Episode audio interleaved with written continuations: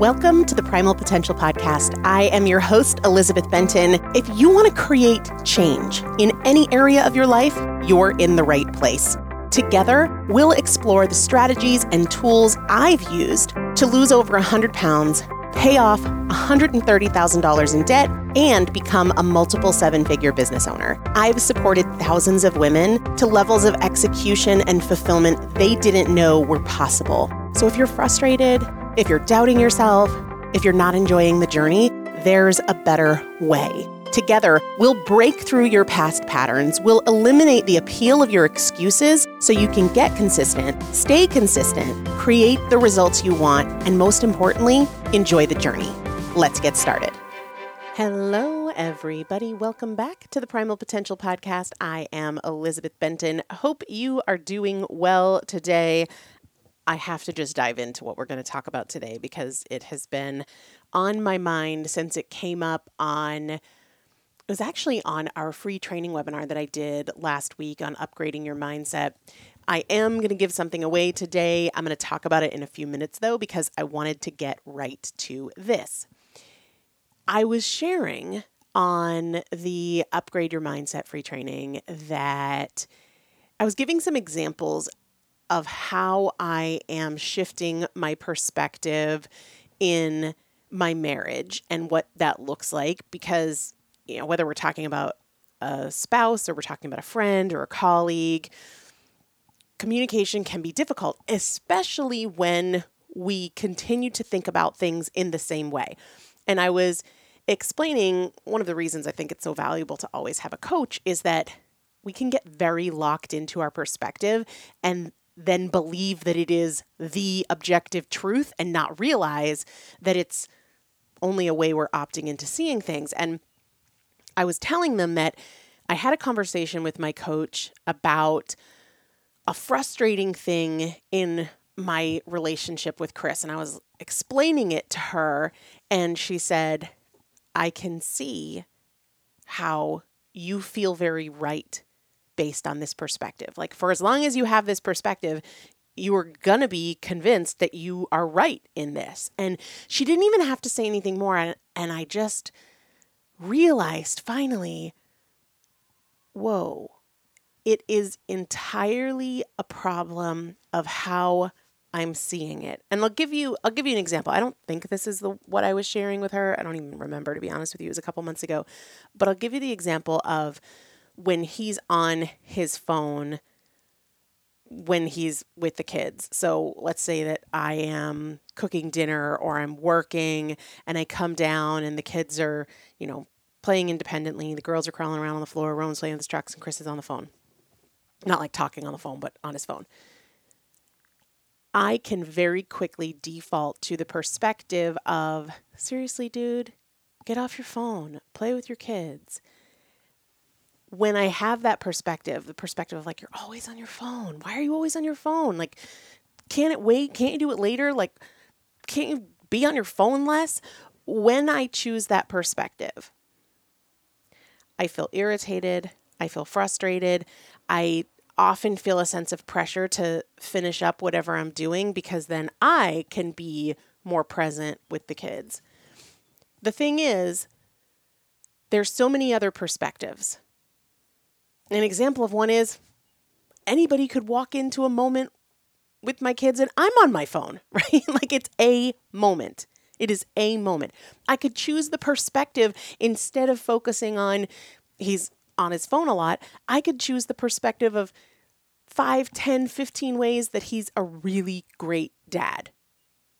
Or I could choose the perspective of, you know, it's okay for him to be bored having young kids, especially for a guy, isn't the most stimulating thing. As Roman has gotten older, he's been able to do more things with him, but not every parent is going to be the lay on the floor and play with 9-month-old parents. Like that's that's okay. I could choose the perspective of I would rather have them here with him even if he's on his phone and, you know, obviously he's not on his phone all the time.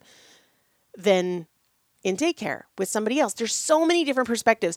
But I give this example and I was talking about this on the on the training.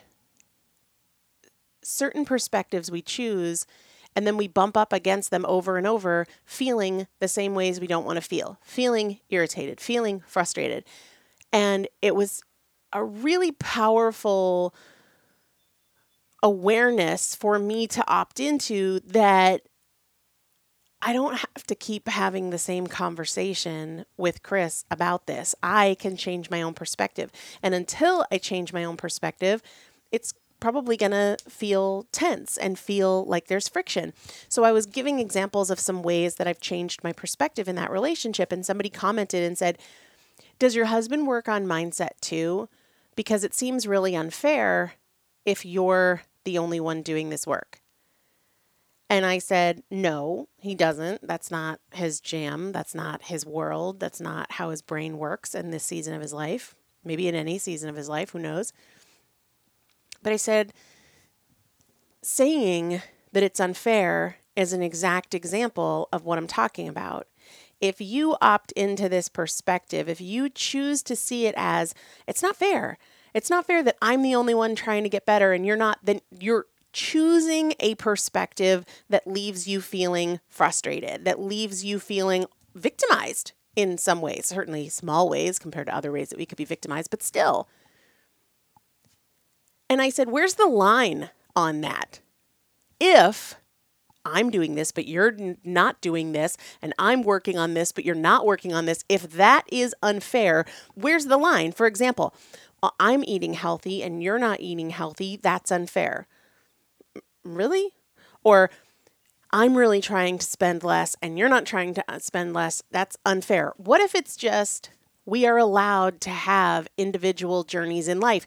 If you had met me at 20, I was not working on my mindset. I know people who didn't start doing that until they were in their 50s.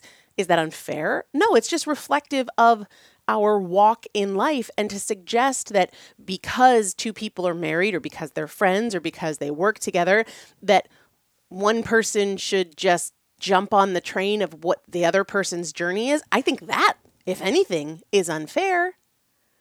But more than that, if I choose to see it as it's unfair that I'm the one trying to change my perspective, I'm going to be upset all the time. And I don't want to be upset all the time. And there's going to be tension in our relationship all the time. And I don't want there to be tension in our relationship all the time. Almost everything in life if not everything. We choose a perspective of how we see it. And it is not that some perspectives are right and some perspectives are wrong, but rather some perspectives facilitate feeling really good and other perspectives facilitate feeling really crappy, whether that's stressed, angry, jealous, mad, like any number of things, or peaceful, grateful, happy, you opt into the perspective. And when I think about this notion, sure, I could convince myself that it's not fair, but why would I do that? And more than that, wouldn't then everything be unfair? Last night, after we got Roman down, the twins were content in their little chairs. I was picking up Roman's toys and I was doing the dishes, and Chris was watching a show. Is that unfair? No, I I wanted things to be picked up. Does that mean he needs to want things to be picked up? I wanted them picked up right then. He wanted to watch a movie right then. Is is one fair and one not fair? I think that those kinds of like keeping score mentalities will absolutely keep you unhappy in this life. 100% it will keep you unhappy. Now I can see where people would say, you know, that this could foster not being satisfied in a relationship or being taken advantage of. And those are very different things. Those are very different things. There have been times when, when Chris and I first started dating, I was going to CrossFit six days a week. He had never been to CrossFit. He probably hadn't worked out since the military. Is that not fair? No, because well, what if what if he decided that he wanted to go to karaoke, and he wanted to be social and go out two nights a week and I didn't. Is that unfair? On which side? Because you could make the argument on both sides and then you're fighting against each other. I'm fighting for us, not against us, not for things to be fair. I've heard it said that, you know, marriage isn't 50 50, it's 100%, 100%, it's 100 100. Like everybody has to give their all. But that doesn't mean that everybody's all is the same. It can't be. It won't be. You know, I think about to go back to the thing around working on mindset. I work on mindset because that's a huge part of my life. I love to read self improvement books. I work in the self improvement space. I've been part of programs and I've had coaches that are all about mindset and self improvement. Chris has had a very different path in his life, right? He, A, he's a male, and that is very different inherently. He enlisted in the military when he was 18 years old, and 9 11 happened two months later, and he was serving in the Middle East as a teenager and got out of the military and and moved around and was homeless for a while. Like he has a very very different path. So why would i have an expectation that his idea on self and life and responsibility would be mine any more than what, what if he expected that mine was going to be like his? Like why do you have to work so hard? Why do you have to take everything so seriously? Why is enough never enough kind of like neither one is correct. They just reflect where we are in our journeys and what has brought us to these points be really careful when you suggest that something isn't fair because what is fair? Who decides what is fair? And does that then set you up to never be okay with what is and to always feel like something or someone is against you? What lies beneath this whole conversation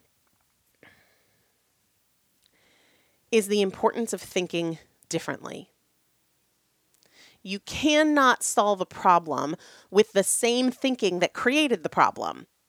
So when I think about tension in my marriage or when I think about food and temptation and overeating, I cannot solve any of those problems with the same level of thinking that created them. We have to think in new ways. And most people who are struggling and who struggle for decades, it's because they've been thinking about things for the same way, for the same for the, that same amount of time this is what it means to be in a cycle. We know this with diet where it's like, oh, I'm going to do so well and this is the plan I'm going to follow and I'm motivated and I'm ready. And then, oh, well, it's a holiday. Oh, well, I already had this one thing. I'll start tomorrow the reason you stay in that cycle is because your thinking remains the same. The date on the cal- the calendar changes, the year that we're in changes, but the way you think remains the same. This is why people have the same arguments in relationships over and over and over again because they continue to think in the same way. I try so hard to think in new ways just as a practice, not necessarily because the new way I think is right or better, but because we have to improve our thinking if we want to improve our choices, our reactions. We have to change our thinking if we want to feel differently. If we want to break free from excuses, you cannot solve the problem with the same type of thinking that created it. I want to talk a little bit more about this, but before we do, I, I skipped over an important part of the start because I wanted to get right into that. Today, I want to give away Kids Mood. Um, Kids Mood is actually a kids product, but I take it daily. Roman takes it too, and he loves it. When the kid, when the twins are a little bit older, they'll take it as well. It is an adaptogen, an all natural blend of adaptogens. Adaptogens help your body's stress response and I was thinking about this. This is really interesting. You know how I've done a couple episodes on wearing a continuous glucose monitor? It's so interesting to see what happens to my blood sugar in response to stress. A lot of us think about blood sugar in response only to like what we eat, but perfect example. Charlie yesterday was just fussy as all get out. And we are really fortunate, knock on wood, that all three kids sleep through the night 99% of the time now. Didn't used to be that way, of course. Well, Charlie kept waking up. And at one point around midnight, she woke up and I went down to just hold her. And I was looking this morning at my blood sugar from overnight And it caused a 34 point spike. The stress of like, oh crap, she's not going to go back down. Oh, seriously, are we crying again? Now I got to get up and I got to go downstairs and then, you know, picking her up and settling her down and like the, I don't even necessarily notice it as a stress response, but certainly hormonally, I respond in a stressed way. I think that's a very natural mom reaction to your kids being uncomfortable or crying. 34 point spike. And it reiterated to me how important stress management is for more than how we feel. Nobody wants to feel stressed and anxious and on edge. But the important thing to keep in mind is it's not just about how you feel because you very well can tough it out. You've probably been doing that for a really long time. But what it does to us on the inside is it sure you're just plowing through, but it is not without repercussion on the inside. So that's why I love of course lifestyle strategies to reduce stress, but also the supplement side of things cuz there are some stressors that are just going to be there. The other thing that I really like about Kids Mood, and I've said this before, not ashamed of it, for me, it's a sweet treat because it's this, it's a powder, but you don't mix it with water, although I guess you could. It's intended to be taken like a pixie stick, and I really like the way it tastes. So sometimes when I just want something sweet, I'll have a packet of Kids Mood and then I'm getting that adaptogen response that I want, but I'm also getting kind of a sweet treat. So, because that was on my mind, watching the blood sugar response to stress, that is what I'm going to give away today. I'll announce the winner at the end of the show. But where I wanted to go in this conversation of you can't solve the problem with the same type of thinking that created the problem, I was preparing today for a live coaching session inside the consistency course, and there were a couple of questions where, in one case, somebody said, I'm feeling really worried, I think was the word that she used about the summer and about the travel and the changes to the schedule and all of the social obligations. And I just, I don't want to go off the rails. And my response to her was, You are thinking about it in a way that reflects the problem and where you are now. If you want to, in action, rise above past patterns, if you want to, in action, lean towards the solution and not compounding any problem, you have to think about it in new ways. You have to think about it in terms of the version of you you want to be and not in terms of the version of you you've been. So, Let's try that. This is the opportunity. This is the work that we talk about all the time. Let's practice it. If you were where you want to be in your life, in your health, in your patterns, in your habits, how would you think about social situations? How do you want to think about social situations?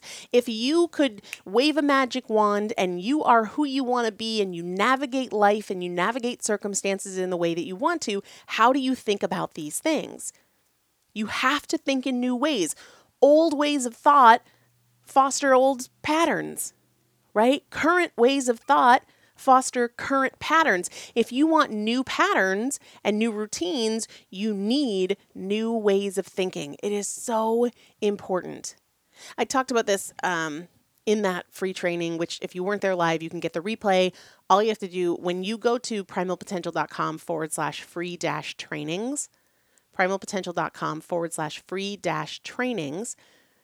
You can drop in your name and email address. You're registered for all of our free trainings, but also the email that comes to you automatically when you register includes the replay archive, all the replays. So the replays of the training I did on continuous glucose monitors, the training I did on upgrading your mindset, the training I did on carbs and fat loss, all of those are there when you register. So think about that. And then the other thing is the consistency course, right? If you want to be a part of the coaching, if you want to get these strategies in real time, that is an option for you as well. All right, our winner today of Kids Mood, which I always, whenever somebody, I, t- I tell my husband that I'm giving away Kids Mood, he's like, why? We like that. like, don't give that one away. We like that one. We like relief a lot. Protein too, but he's okay when I give away the vanilla protein because he prefers the chocolate. I prefer the chocolate too, but that's just because we're chocolate people. Vanilla is really yummy. All right. Let's give away the Kids Mood EODUM 22. If that is you, you left a review. All you got to do to win is leave a review of this show on whatever app you listen to the podcast. EODUM 22. Email me, Elizabeth at primalpotential.com. Let me know that you were the winner of episode 1092. Make sure to email me within 60 days of this episode airing and include your mailing address. I'll put the link to it in the show description along with that free training series opt in that I mentioned. And otherwise, we will see you tomorrow on the Consistency 365 series. Take care.